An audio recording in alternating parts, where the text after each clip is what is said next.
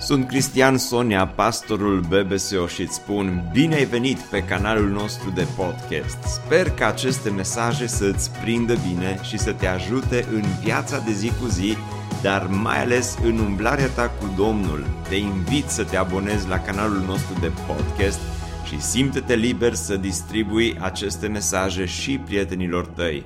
Îți doresc să ai parte de o audiție plăcută în continuare. În urmă cu trei ani de zile, un bărbat din județul Iași, din comuna Ioan Alexandru, Alexandru Ioan Cuza, omul acesta îl chema Radu Zaina, a mers, a mers la scăldătoare în râul Siret. Și la un moment dat a simțit că este ceva pe fundul râului, o bucată de metal, a scos-o afară, s-a uitat la ea și și-a dat seama că este o bucată de metal mai deosebită, dar nu știa exact despre ce este vorba. Însă, după ce a spălat puțin metalul acesta, și-a dat seama că este ceva care seamănă cu un coif. Și s-a gândit că poate bucata aceasta de metal și coiful acesta ar, s-ar putea să fie ceva mai deosebit, să zic, mai prețios. Așa că s-a dus cu el la șeful poliției din uh, comună și i l-a arătat, dar șeful poliției din comuna respectivă era un om mai plictisit, n-a avut el chef de anchete și uh, de expertize, așa că i-a zis, ia-l și du acasă și bine a fi. L-a pus într-o pungă, l-a dus acasă și l-a pus în podul casei și a uitat de el. După un timp, a început o anchetă penală cu privire la un sit arheologic de unde dispăruseră câteva obiecte importante și poliția a deschis o anchetă. În timpul acestei anchete, poliția a percheziționat câteva locuințe, printre care inclusiv locuința acestui uh, domn din uh, Alexandru Ioan Cuza, din județul Iași. Când au ajuns în pod, au găsit coiful acesta pus într-o pungă. L-au luat, l-au dus, i-au făcut de data aceasta o expertiză și au ajuns la concluzia că acest coif este un coif corintic vechi de 2500 de ani, un coif din secolul 6-5 înainte de Hristos și valoarea acestui coif este undeva la 400 de mii de euro. Dacă bărbatul ar fi dus coiful acesta și l-ar fi predat într-adevăr autorităților în timp util, ar fi primit 30% din valoarea acestui obiect prețios, și anume 130.000 de euro. Însă, trei ani de zile, bărbatul acesta din județul Iași a ținut în pod ceva de o valoare foarte mare. Am putea spune că trei ani de zile a fost bogat și n-a știut. Am putea spune că omul acesta dacă ar fi avut puțin mai multă determinare, putea să devină bogat, să fie, ar fi putut să câștige mai mult decât a agonisit toată viața lui până atunci, dar a rămas la fel ca și înainte, la fel de sărac. Când am citit această întâmplare, mă gândeam că, de fapt, de fapt, mulți dintre noi, luăm lucruri de valoare sau avem lucruri de valoare în propria noastră viață, dar aceste lucruri valoroase, care de multe ori vin la noi sub formă de principii sau învățături, le punem undeva în podul vieții noastre și poate că mulți oameni sunt bogați, dar nu știu. Poate că mulți oameni își trăiesc viața într-o oarecare sărăcie spirituală sau sărăcie emoțională, fără să-și dea seama de lucrul acesta. Când de fapt ei au resursele necesare pentru a trăi o viață mai bună, că tot vorbim despre a crește calitatea vieții, Solomon, în Eclesiastul, în capitolul 10, ne oferă câteva principii, zic eu, prețioase, câteva principii care ne ajută să creștem calitatea vieții. Dacă deschizi Cuvântul lui Dumnezeu la Eclesiastul, capitolul 10, aș vrea să citim primul verset din Eclesiastul 10. Spune Solomon în felul următor, așa cum muștele moarte strică și fermentează uleiul negustorului, tot astfel și puțină nebunie copleșește înțelepciunea și onoarea. Interesant principiul acesta pe care Solomon îl enunță aici, oare ce vrea să spună? Pe vremea lui erau antreprenori care făceau ulei prețios, ulei scump. Procesul acesta de a obține uleiul era unul destul de greu, destul de anevoios și mă gândesc la oameni care se ocupau cu această practică și care se chinuiau săptămâni, poate luni întregi, să obțină o anumită cantitate de ulei curat, ulei pur. Și la final, când vedeau că munca lor a dat roadă și se uită la uleiul pe care îl obțin din toată munca lor și se bucură, dar spune Solomon, se poate întâmpla următoarea situație. După ce te-ai stresat, după ce te-ai chinuit, după ce ai muncit săptămâni, poate luni întregi de zile, la un moment dat vine o insectă mică și neînsemnată, cum ar fi o muscă, și se bagă în ulei și strică tot. De aceea am pus titlul mesajului din dimineața aceasta ca musca în lapte. Nu ca musca în ulei, ca musca în lapte. Avem vorba aceasta ca musca în lapte când te bagi unde n-ar trebui să ai treabă sau unde nu-ți fierbe oala, cum zicem noi, dar folosesc titlul acesta într-un alt fel, ca musca în lapte, în sensul în care uneori viața ta poate să fie foarte albă ca laptele, dar când nu te aștepți, se bagă musca și strică tot. strică tot. Ți s-a întâmplat vreodată să te duci la un restaurant bun și să mănânci o mâncare bună, să-ți comanzi poate de mâncare o porție de cartofi prăjiți cu ketchup. La câți dintre voi deja vă este foame? Ok, scurtez predica pentru voi, că ați fost sinceri, ceilalți Domnul să vă cerceteze.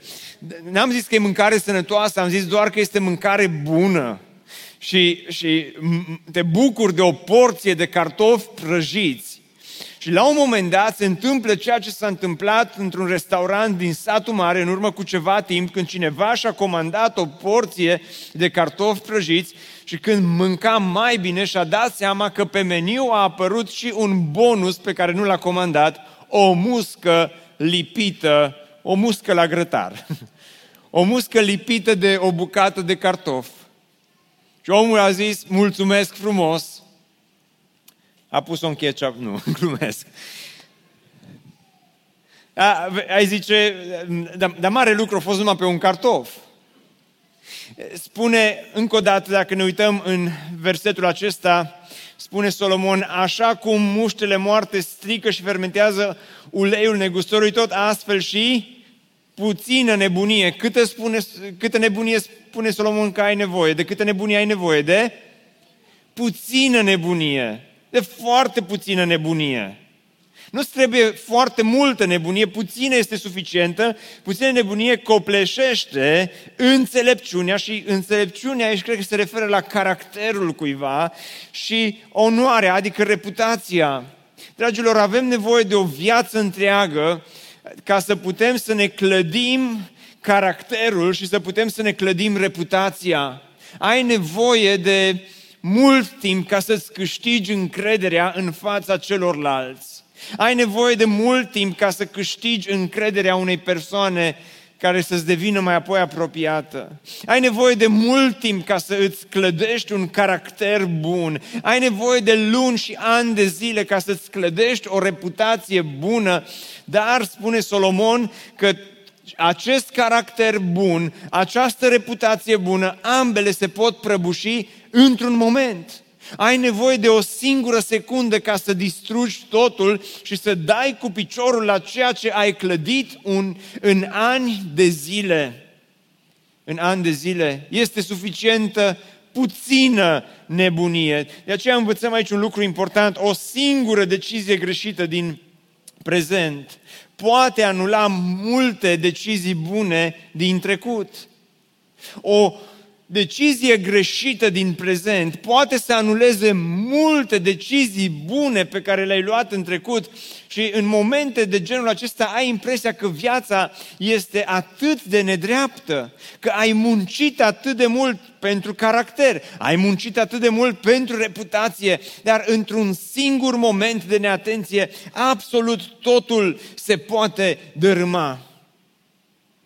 Mi-aduc aminte în urmă cu mulți ani de zile, eram student și am mers la un moment dat într-o misiune în Oltenia și am stat o săptămână acolo și am fost cazați la o familie foarte faină, oameni foarte modești de altfel, dar oamenii aceștia cât am stat acolo ne-au dat tot ce au avut ei în casă mai bun.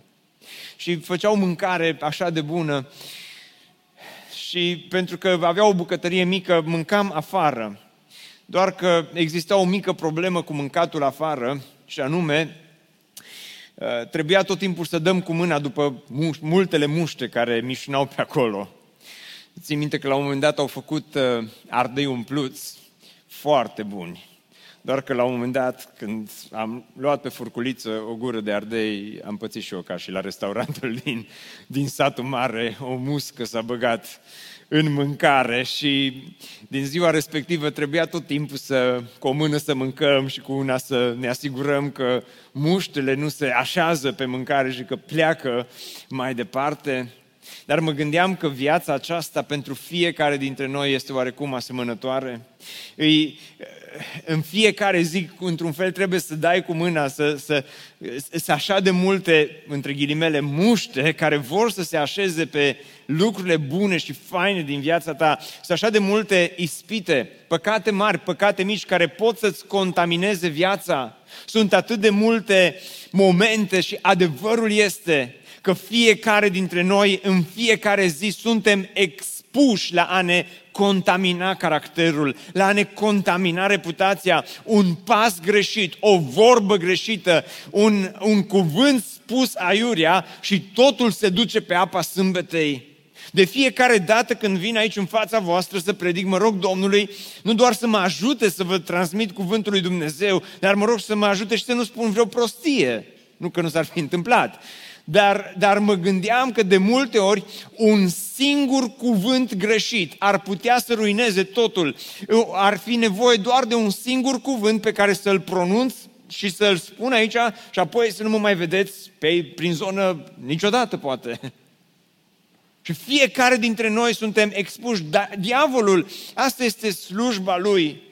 Tu ai vrea să trăiești o viață frumoasă, ai vrea să ai grijă de caracterul tău, ții la reputația ta, dar diavolul, slujba lui, este să îți contamineze viața, să îți strice viața. Slujba lui este să te determine să iei acele decizii greșite din viața ta care pot ruina totul și te uiți uh, în, în, în urmă și vezi cum absolut totul se duce pe apa sâmbetei.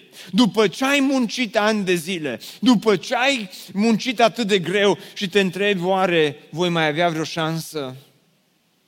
De aceea spune Solomon, să ai grijă cum îți trăiești viața. În fiecare zi, să ai grijă la fiecare pas, să ai grijă la fiecare decizie pe care o iei, fiindcă fiecare pas și fiecare decizie sunt pași și sunt decizii extrem de importante, fiindcă el continuă în capitolul 1 și spune dacă în felul acesta îți trăiești viața, până la urmă devii un om neînțelept, un nebun, spune Solomon, fiindcă tot capitolul 10 este un contrast între un om nebun și un om înțelept. Spune el, inima înțeleptului îl conduce la dreapta, dar inima nesăbui, nesăbuitului îl conduce la stânga. Asta înseamnă că partidele de dreapta sunt bune și alea de stânga sunt proste.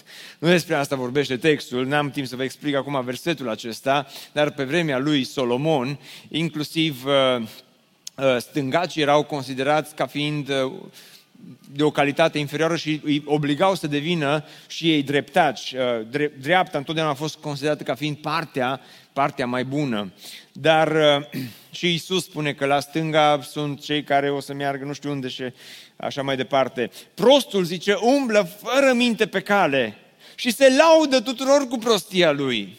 Zice, dacă nu ești atent la modul în care îți trăiești viața în fiecare zi, Pentru că spune Solomon, viața aceasta nu trebuie să fie trăită doar așa, iei o săptămână din asta în care zici acum, ca și cum e cu, când vrei să faci cură de slăbire. Nu, săptămâna asta mă înfometez, acum nu mai mănânc nimic și după aia o iei din nou ca la început și unii așa ne trăim viața de credință sau vă trăiți viața de credință, nu e așa? Zici, acum, au săptămâna asta umblu cu Dumnezeu și așa îmi fac o detoxifiere a sufletului și după aceea te întorci înapoi la viața ta, spune Solomon. Nu, viața unui om înțelept este trăită în mod constant. Este o consecvență spirituală în relația cu Dumnezeu, în tot ceea ce faci în fiecare zi din viața ta. Fiindcă este contrastul acesta între omul pe care îl descrie Solomon aici și omul pe care îl descrie psalmistul în psalmul 1 când spune ferice de omul care nu se duce în fiecare zi, nu se duce la sfatul celor răi, în fiecare zi nu se oprește pe calea celor păcătoși și în mod constant nu se așează pe scaunul celor bagiocoritori,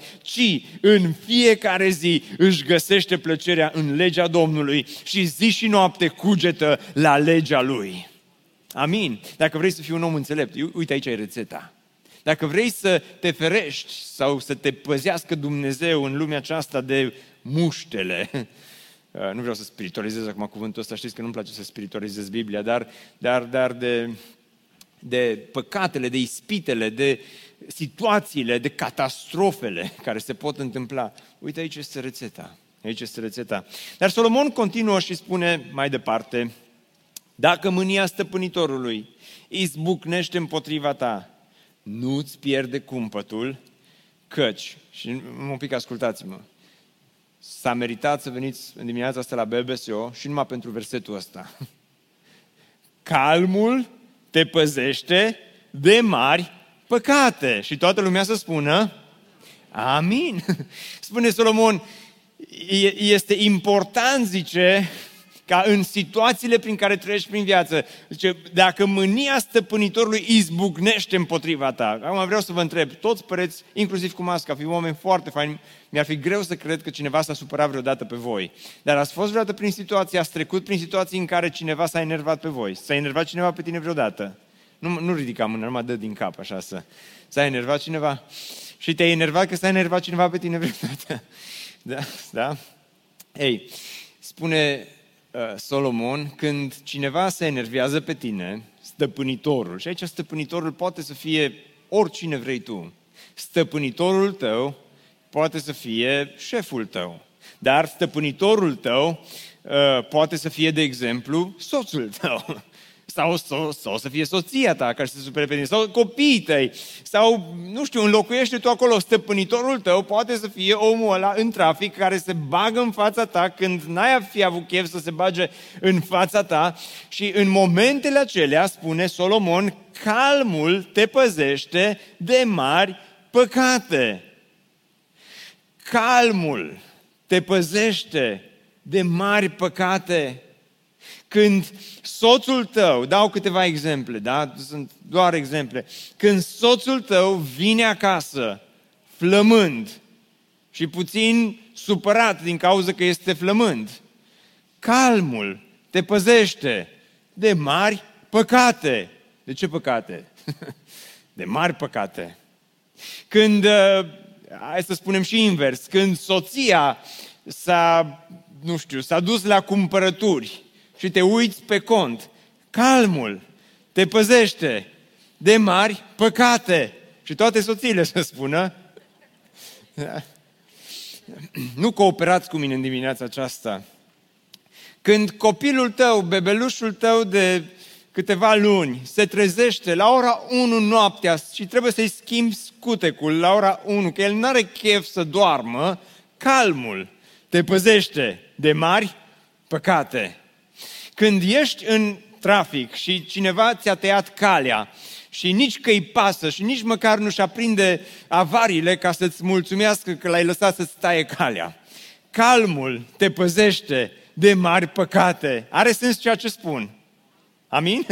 Are sens. Și așa n-am făcut de mult exercițiul acesta, tot distanțați am fost până acum, uite, s-au mai ridicat din restricții, un pic suntem mai apropiați în dimineața aceasta, așa că haideți, întorceți-vă în stânga și în dreapta și spuneți celui de lângă voi versetul acesta, calmul te păzește de mari păcate, dar spune, spune așa cu convingere, spune cu convingere,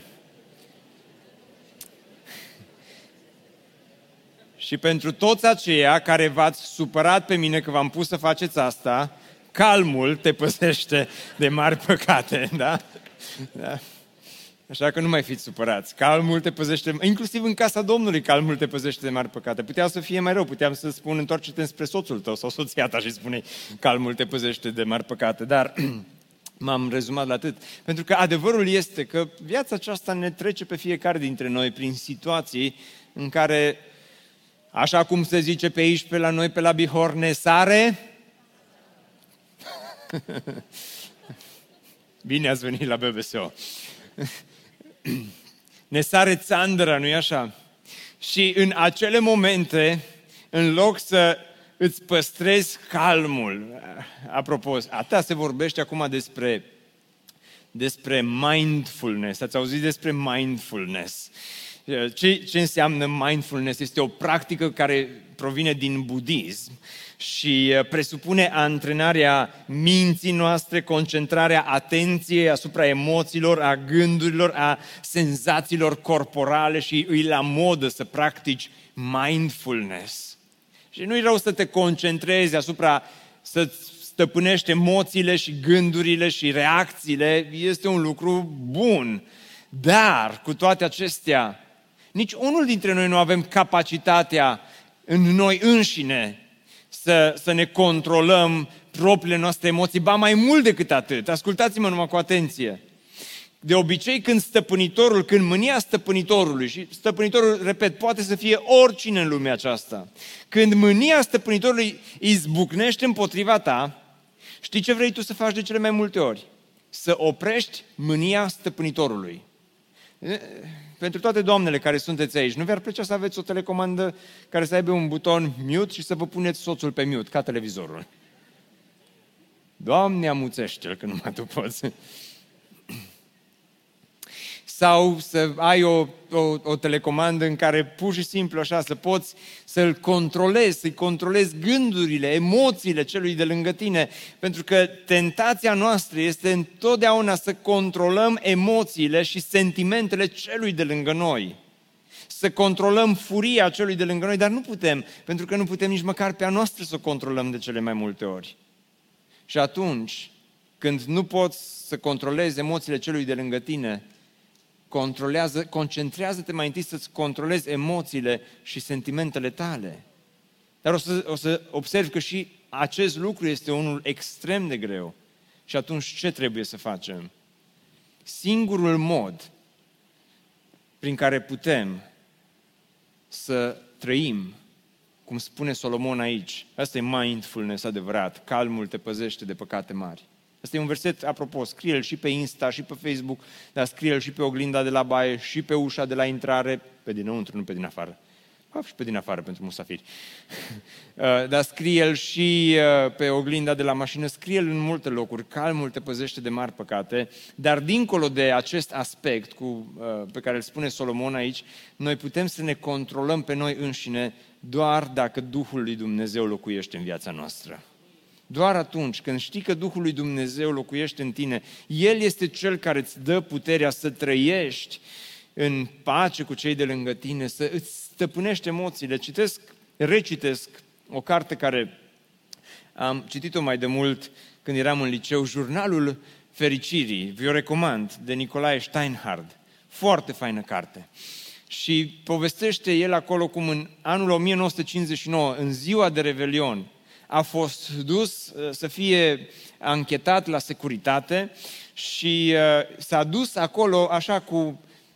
N-am timp să vă povestesc tot, dar, dar citiți cartea, e foarte interesant că el și-a propus înainte și a zis, măi, dacă nu mă arestează până în 31 decembrie, zice, am scăpat. Fix în 31 decembrie 1959 l-au chemat la securitate, când zicea el în 31, acum toată lumea se pregătește de revelion, nu mai are nimeni chef de anchetă. Dar uite că au avut. Și el s-a dus acolo cu valiza pregătită să meargă la închisoare și s-a dus cu un calm atât de mare încât calmul lui i-a enervat pe anchetatori. și apoi în uh, l-au lăsat, nervoși, l-au lăsat să plece acasă, să își petreacă revelionul și zice, ne revedem din nou pe 4 ianuarie. Și Steinhardt pe 4 ianuarie se duce din nou cu valiza pregătită de închisoare, se duce din nou la anchetă și uh, Oamenii de, din nou sunt enervați din calea afară de calmul lui. Și când au văzut cât e de calm omul acesta, știți ce au făcut? Au pus pariu unii cu ceilalți că și ei vor rămâne calm până la sfârșitul anchetei și că nu-l arestează. Zice, numai când ne enervează calmul acestui om. Dar după masa răcneau toți și l-au băgat în închisoare ani de zile. Dar calmul te păzește de foarte mari păcate. Este un principiu care valorează mai mult decât un coif corintic. Este un principiu care, zic eu, valorează mai mult de 400.000 de euro. Este un principiu care poate, în anumite momente, să îți schimbe direcția vieții sau chiar să-ți salveze viața când, când, când știi că lucrul acesta este adevărat. Dar apoi Solomon continuă și la finalul acestui capitol, că ne apropiem acum de finalul cărții și, apropo, nu, nu vi-am zis care e principiul de aici, am uitat să vă zic. A doua lecție care o învățăm în dimineața asta este următoarea. Nestăpânirea de sine îți poate aduce regrete mari. Nestăpânirea de sine, calmul te păzește de mari păcate, dar când nu-ți păstrezi calmul, nestăpânirea de sine îți poate aduce regrete enorm de mari. Dar gândiți-vă, hai că să luăm tot exemplul ăsta cu traficul.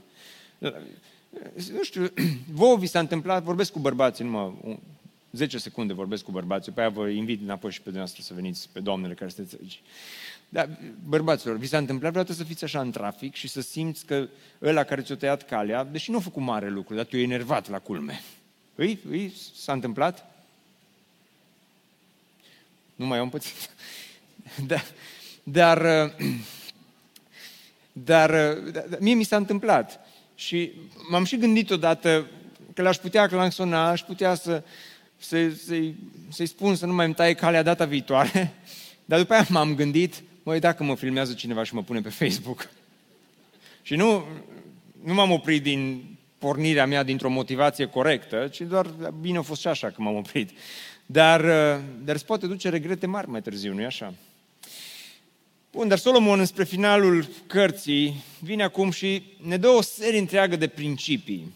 Și acum face o, un contrast între un om nebun și un om înțelept. Și spune, poți să trăiești viața fie ca un om nebun sau poți să trăiești viața fie ca un om înțelept. Și vine cu o serie întreagă de proverbe, ca și pastorii aia care uh, la final de predică, la BBSO, bineînțeles că nu se întâmplă lucrul acesta, la final de predică îți vin toate ideile și atunci zici că închei, dar te tot lungești, te tot lungești, te tot lungești, până când oamenii se gândesc doar la cartofi prăjiți. Dar uh, ce spune Solomon la final este următorul lucru. Faptele fac diferența între un om înțelept și un nebun.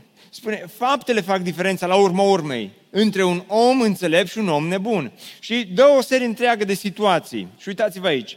Un om nebun, zice, poate să fie un om ipocrit, un om, un om înțelept poate să fie un om inteligent. Și spune el, cine sapă groapa altuia, ce se întâmplă? Cade el în, în ea, nu?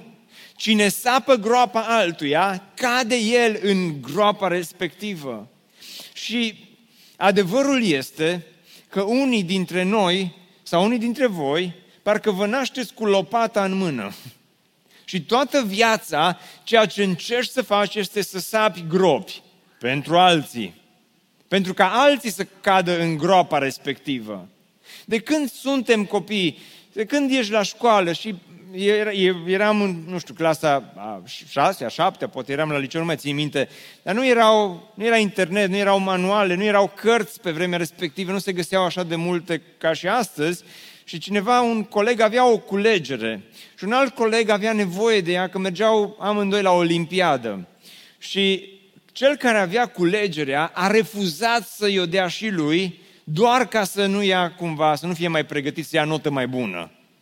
Așa mi-au rămas în minte uh, exemplul ăsta. Și m-am gândit, oamenii au crescut astăzi și cel care nu i-a dat culegerea, uh, mă întreb câte gropi sapă astăzi pentru alții.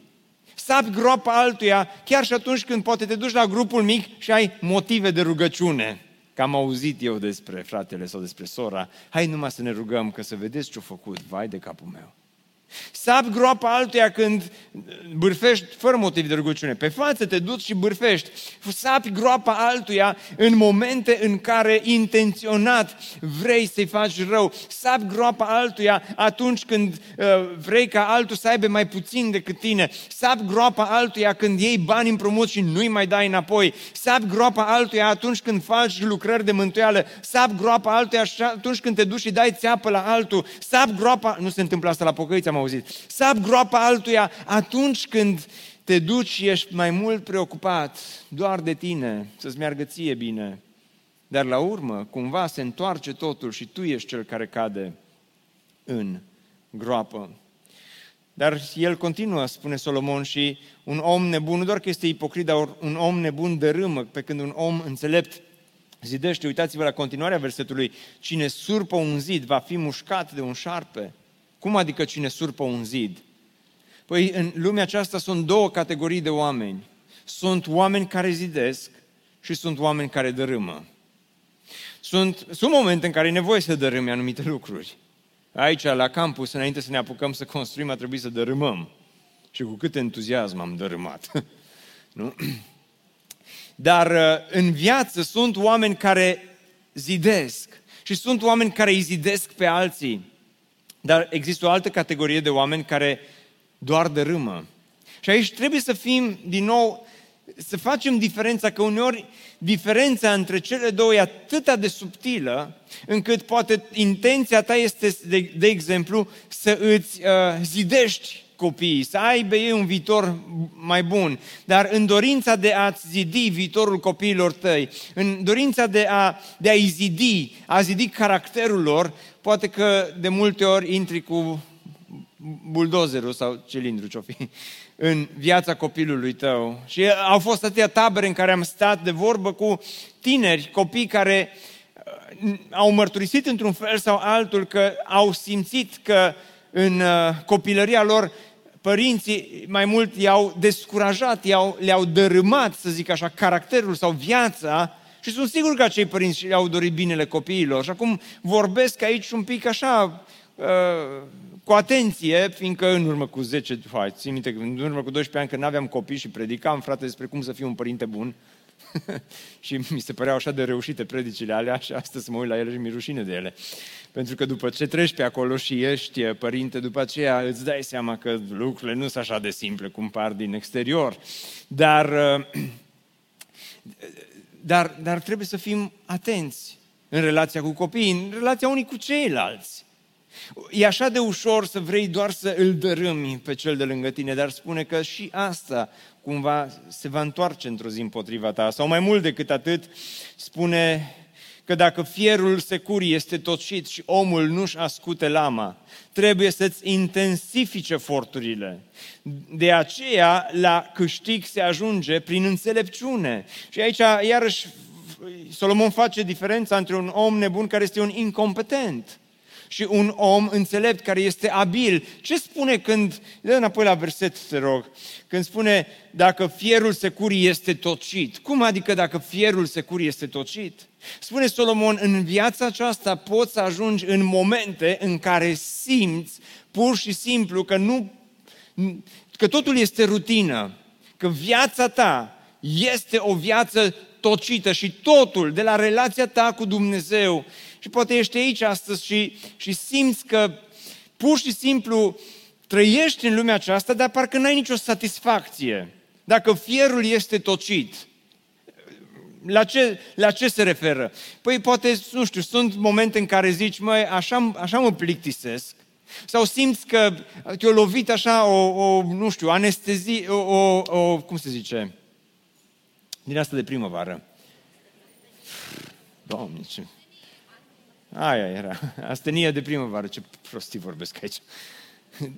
Sau poate simți pur și simplu că te duci așa prin, te duci în, în, prin rutina acestei vieți și uh, simți pur și simplu că rugăciunea ta, te rogi, dar nu mai ai nici așa, pur și simplu totul e sec, totul e...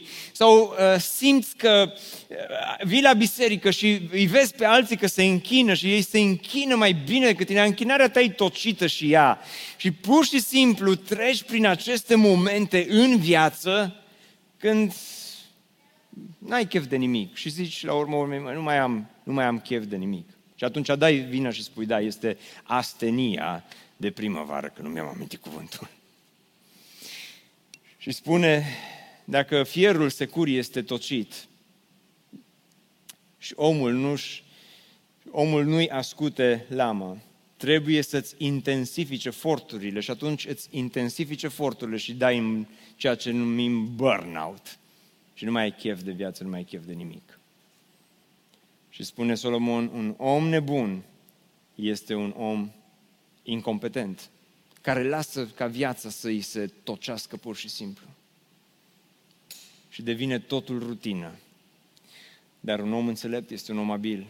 Și nu în ultimul rând, spune el în felul următor, cuvintele unui înțelept sunt plăcute, dar buzele nebunului îi aduc pieirea. Cel din tâi cuvânt care iese din gură este nebunie și cel din urmă este o nebunie și mai rea. Nebunul spune o mulțime de vorbe, măcar că omul nu știe ce se va întâmpla. Și spune el, între un om nebun și un om înțelept este această diferență că unul vorbește mult și vorbește rău, iar celălalt vorbește puțin, dar ceea ce spune sunt lucruri faine. Nu vi s-a întâmplat să stați de vorbă cu oameni pe care poate nu-i cunoașteți, ați întâlnit pentru prima dată și au fost momente când ai întâlnit pe cineva pentru prima dată în viața ta și a spus doar câteva cuvinte, a spus doar două, trei propoziții și ai simțit că persoana respectivă e o persoană faină și îți place să stai de vorbă cu, cu, cu persoana respectivă și, și simțeai că așa, o încurajare prin ceea ce primeai de la cel de lângă tine? Sau stai de vorbă cu cineva și după ce și-a deschis gura și a spus două, trei propoziții, abia aștept să scapi de acolo, abia aștept să plece.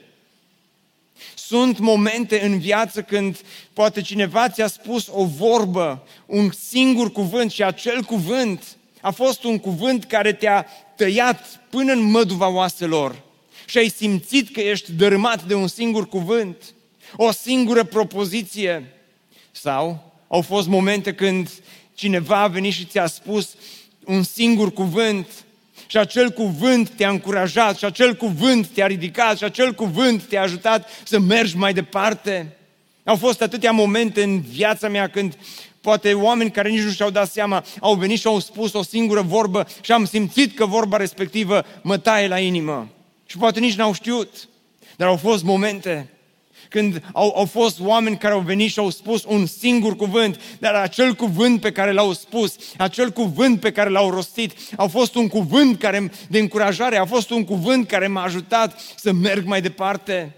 Chiar astăzi, între programe, a venit o doamnă și mi-a spus, am stat trei luni de zile în spital, o, o doamnă din Cluj, o soră din Cluj, a venit și mi-a spus, trei luni de zile am stat în spital. Și ce cât am stat acolo, am început să ascult predici de aici, de la BBSO și atât de mult m-a încurajat Dumnezeu și acum Dumnezeu a vindecat-o și a venit împreună cu întreaga familie și am fost atât de încurajat prin acel cuvânt pe care l-a spus.